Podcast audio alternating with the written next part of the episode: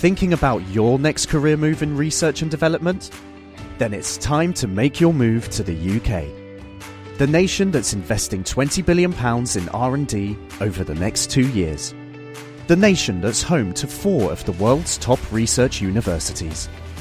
The nation where great talent comes together. Visit gov.uk forward slash great talent to see how you can work, live, and move to the UK. Say hello to a new era of mental health care. Cerebral is here to help you achieve your mental wellness goals with professional therapy and medication management support. 100% online. You'll experience the all new Cerebral Way, an innovative approach to mental wellness designed around you. You'll get a personalized treatment plan from a therapist, prescriber, or both in a safe and judgment free space. Your cerebral therapist or prescriber will outline a customized plan with clear milestones along the way so you can get to feeling your best. With Cerebral, you're not alone in your mental health journey. We're here to empower you to live a fulfilling life. So take that first step towards a brighter future and sign up today at cerebral.com slash podcast and use code ACasts to get 15% off your first month. Offer only valid on monthly plans. Other exclusions may apply. Offer ends July 31st, 2024. See site for details.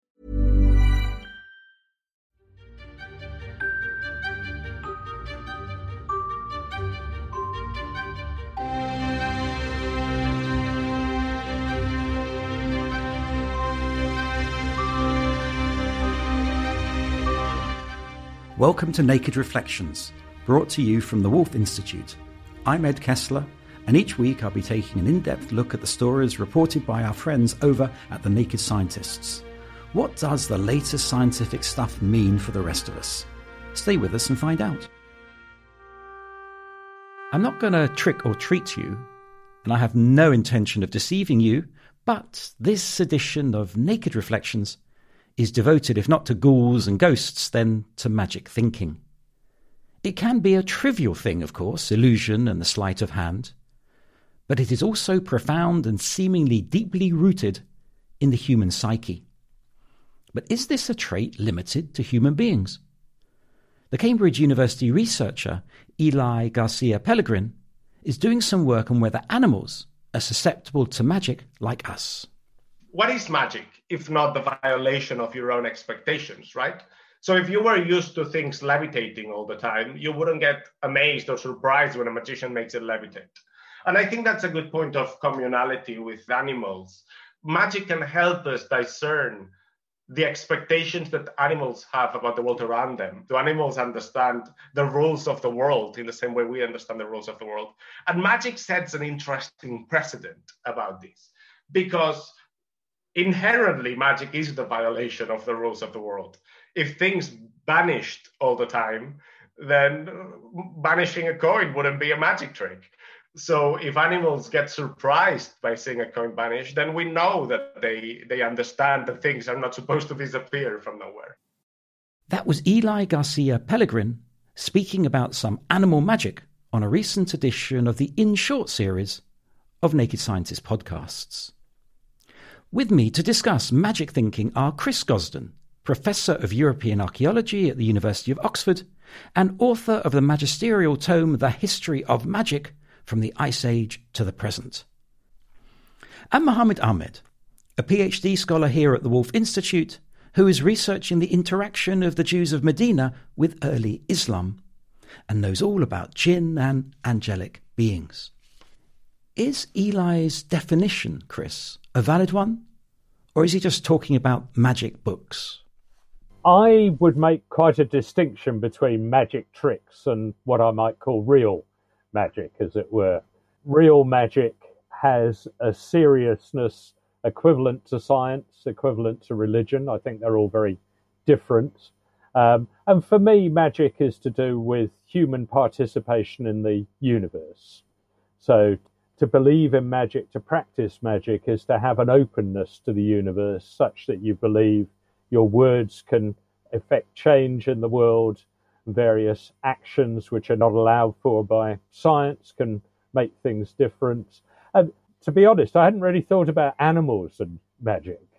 I would sort of think that animals don't have magic in the same way that we do. I, and one of the things I've reacted against in my writing is the notion that magic is some sort of primitive substrate that we as, you know, modern rational beings have left behind. I think it's a healthy and important strand of human being and one that we should not just explore historically, but celebrate a little bit as well. So, in a way, it's part of the human condition. So I think there are three elements of the human condition, broadly speaking. They're not in any way mutually exclusive, they're different. So magic, as I said, for me is to do with participation and openness. We also feel open to the universe.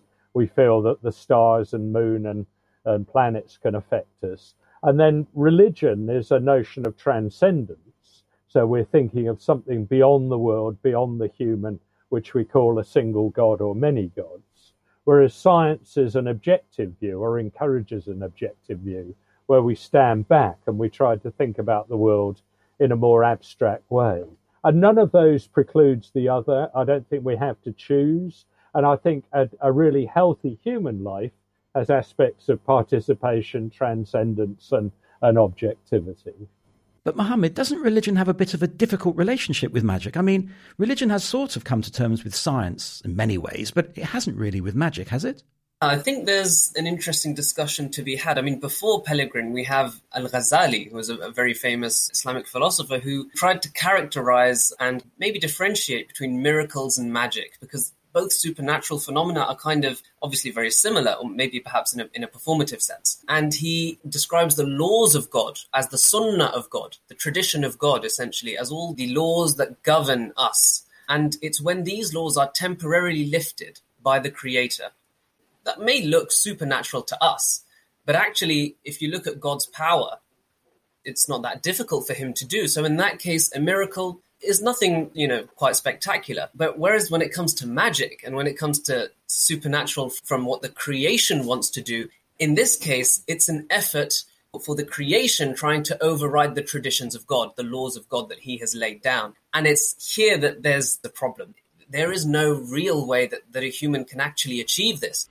But isn't there a difference between miracle and magic. I mean, people of faith are quite comfortable with the term miraculous. It was a miracle at Sinai. It was a miracle on the night journey of the prophet. It was a miracle of Jesus walking on water. But the faithful are less comfortable with the term magic.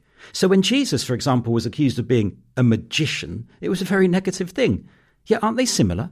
Aren't magic and miracles similar? Yeah, I think it's the element of trickery that is involved in magic and the fact that it's not real quite a popular word in Arabic. The word to be crazy is majnoon, right? Majnoon means crazy. It, it, comes from the word jinn or to be affected by jinn because the ghaib is, is affecting you to a degree that, you know, you can experience the ghaib. No one else can experience it. So you're mental. Chris, that, that sounds like there's a, a tension between the three different spheres of science, religion, and magic, at least in the way that Muhammad's explained it to us. I think Muhammad's characterization is a very accurate one. So I think one can separate these three elements transcendence, participation, and objectivity. But you don't want to get too bound up in sort of boundary disputes. They clearly all do swirl into each other. So Keith Thomas famously described the Catholic Church as a, an enormous mechanism for the production of magic.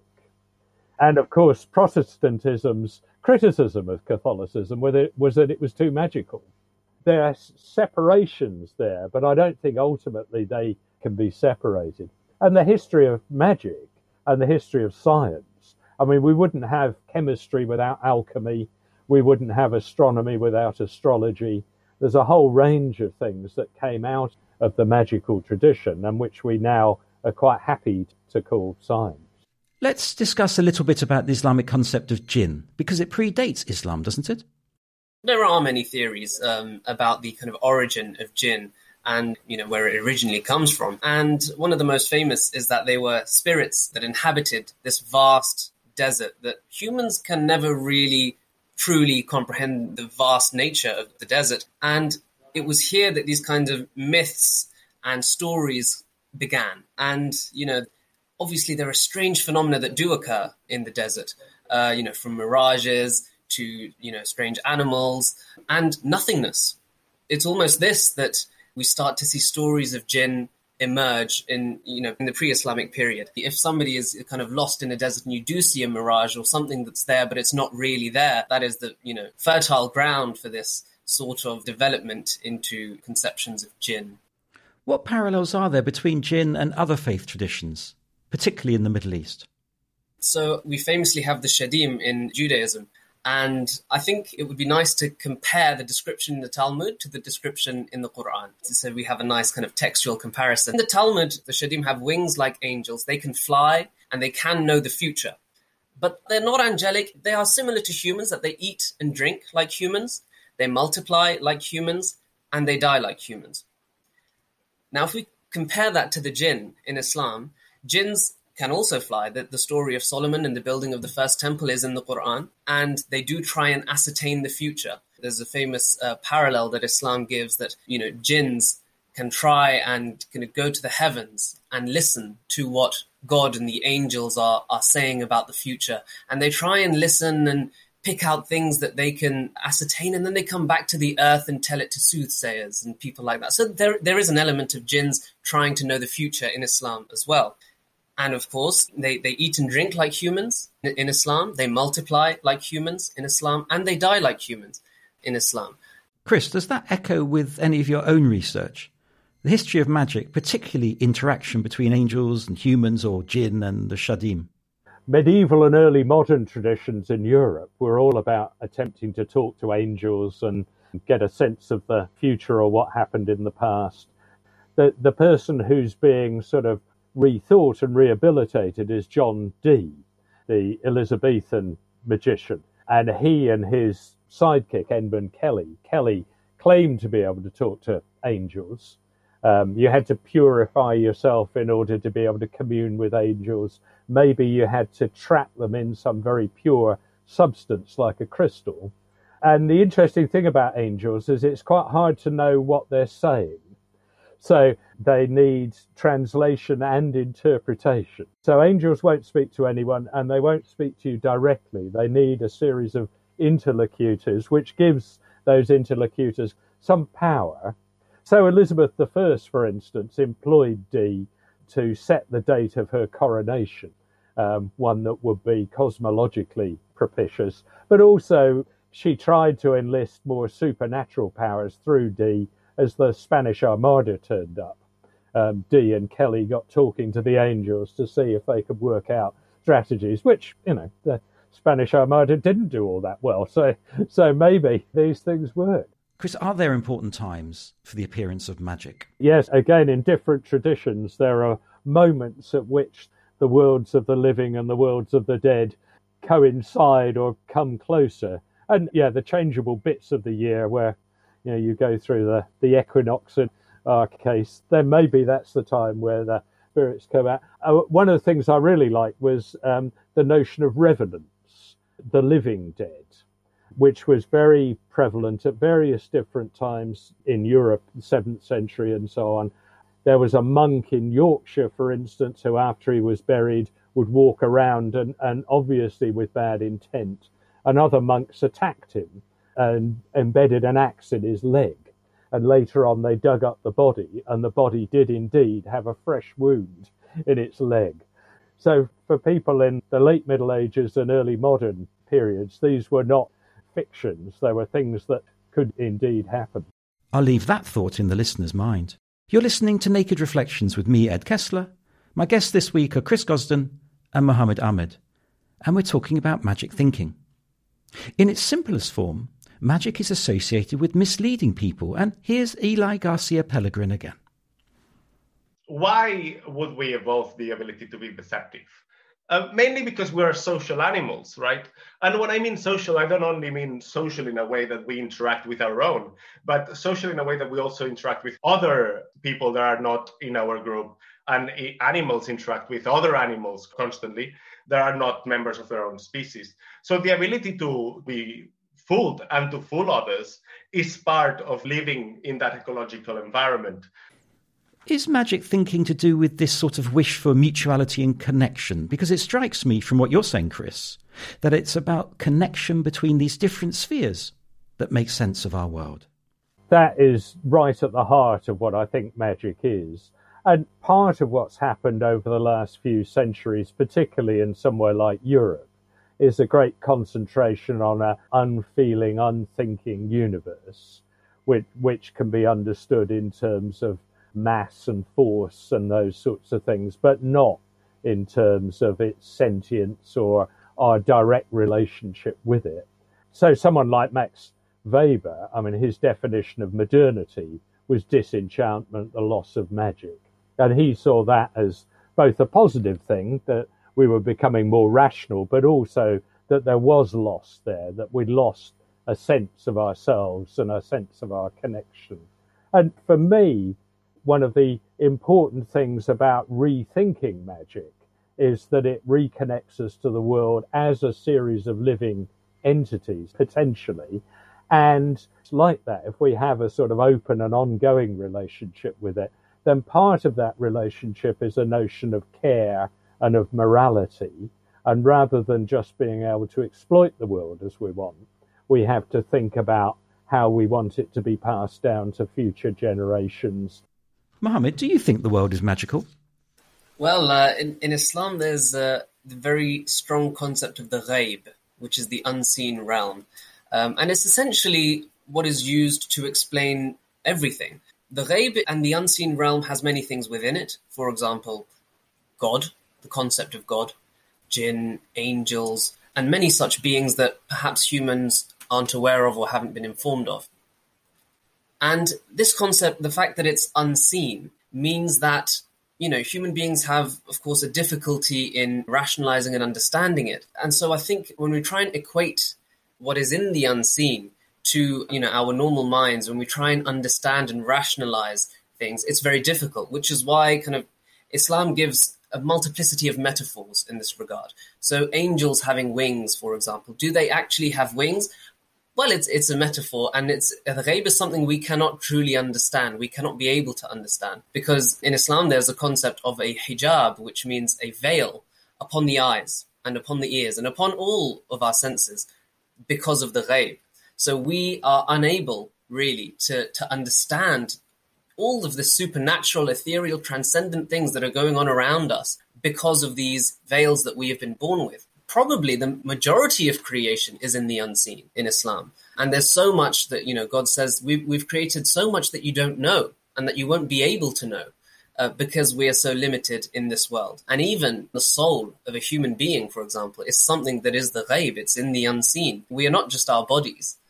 And it's this that, you know, will carry on into the next realm. So Islam definitely presents this dualistic vision, and we're always surrounded by it. There's no way of escaping it. Chris, some of the greatest scientists were also astrologers or alchemists. I mean, you mentioned the connection between alchemy and science or astrology and science. They were of interest to people like Newton and Kepler. Tell us a little bit more about that, and I wonder whether it's still true today. I mean, if you interviewed some of the greatest scientists, would they be interested in alchemy and astrology? Both very good questions. So, Newton we tend to see as the originator of modern science in many of its guises.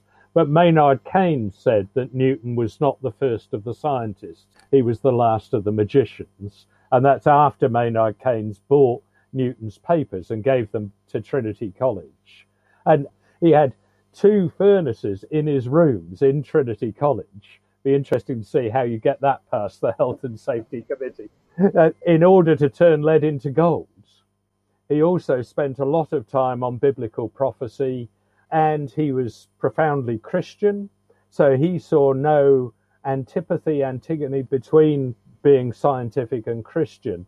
And people, once this sort of hinterland of his thought was discovered, people thought it was some sort of eccentricity. But now people are more thinking that he was attempting a the sort of equivalent of a grand theory of everything. So he could incorporate God, he could incorporate more miraculous transformations of the world together with gravity, together with optics, together with the things, the laws of motion, the things that we would accept.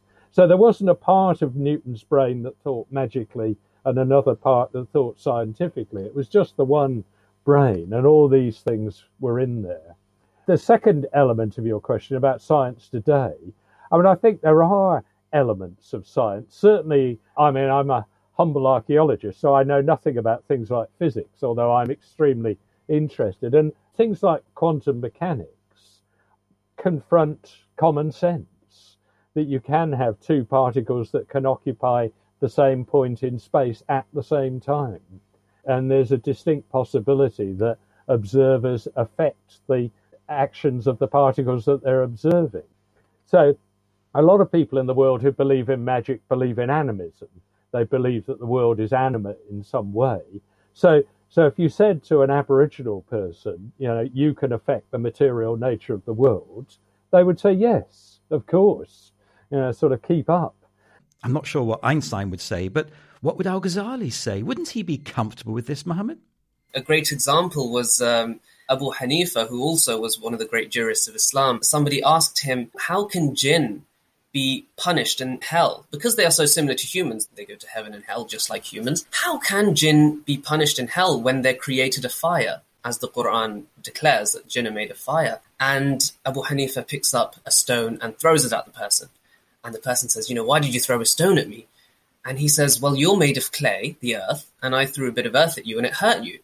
And he said, They're very similar to us, but it's just because you can't comprehend something doesn't mean that it's not real. And I thought, you know, that that metaphor was quite apt in terms of us understanding this realm. I can really see that. I can really see what you explained because one of the great gifts of teachers or scientists or people of faith is to be able to explain a principle so that you can visualize it. Chris, of course, in your study, you came across, what can I say, a few wacky people, didn't you? Yeah, there's a bit of wackiness out there. One element of magic, particularly relatively recently, is that it was countercultural. So it was really quite unpleasant people like Aleister Crowley, who styled himself as the beast, used magic to subvert middle class values, engaged in black magic, which probably itself has quite a heritage back into the Middle Ages. And wackiness and inventiveness and creativity are, are often aligned. And in order to, you know, think new thoughts, you can't be totally conventional. Uh, Einstein, who you mentioned before, was not totally conventional by any manner of means. And he had one of the most amazing sets of conceptions about the universe there's ever been. So again, I think one of the things I like about magic is that it sets you free from some of the things that may hold us down. And I really liked Mohammed's phrase, just because you can't see something doesn't mean to say it's not there. And that's where magic is often taking us into the realm of the unseen, the initially unknown, and, and what may seem slightly mad. So tell us a little bit more about Aleister Crowley and his take on the beast. On his honeymoon in Cairo, he got a visitation from an ancient being who gave him a whole new philosophy, Aiwass.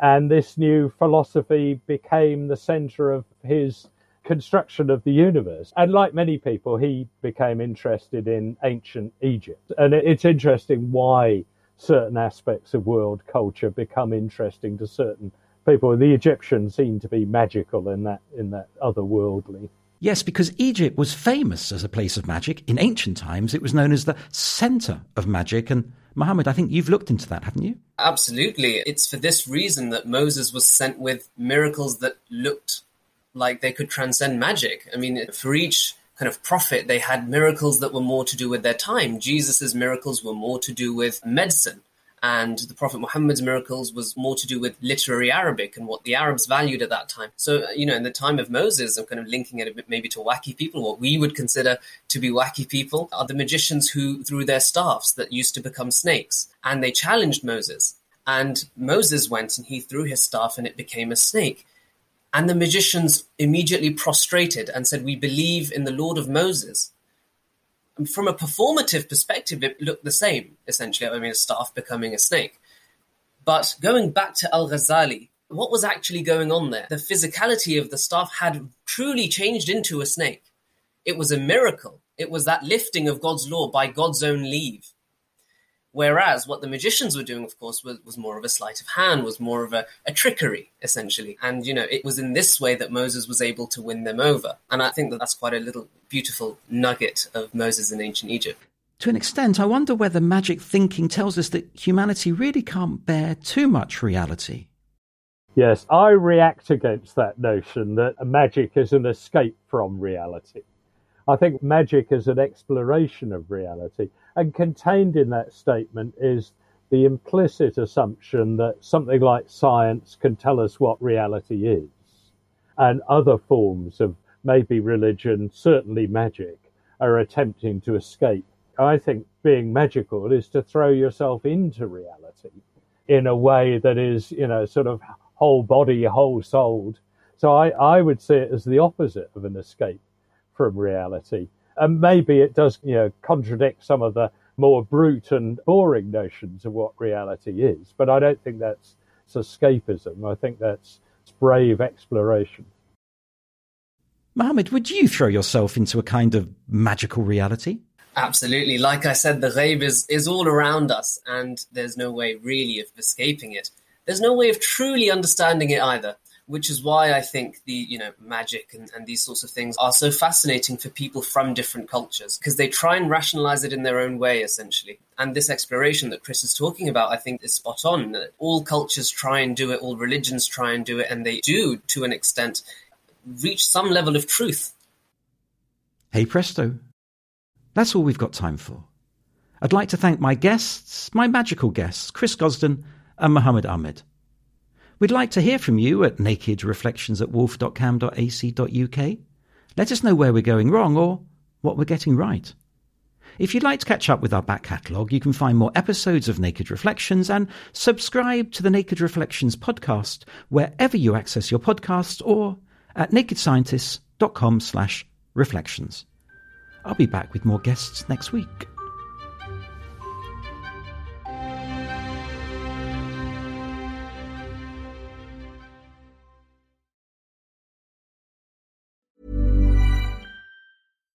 Thinking about your next career move in research and development? Then it's time to make your move to the UK. The nation that's investing 20 billion pounds in R&D over the next 2 years. The nation that's home to 4 of the world's top research universities. The nation where great talent comes together. Visit gov.uk forward slash great talent to see how you can work, live, and move to the UK.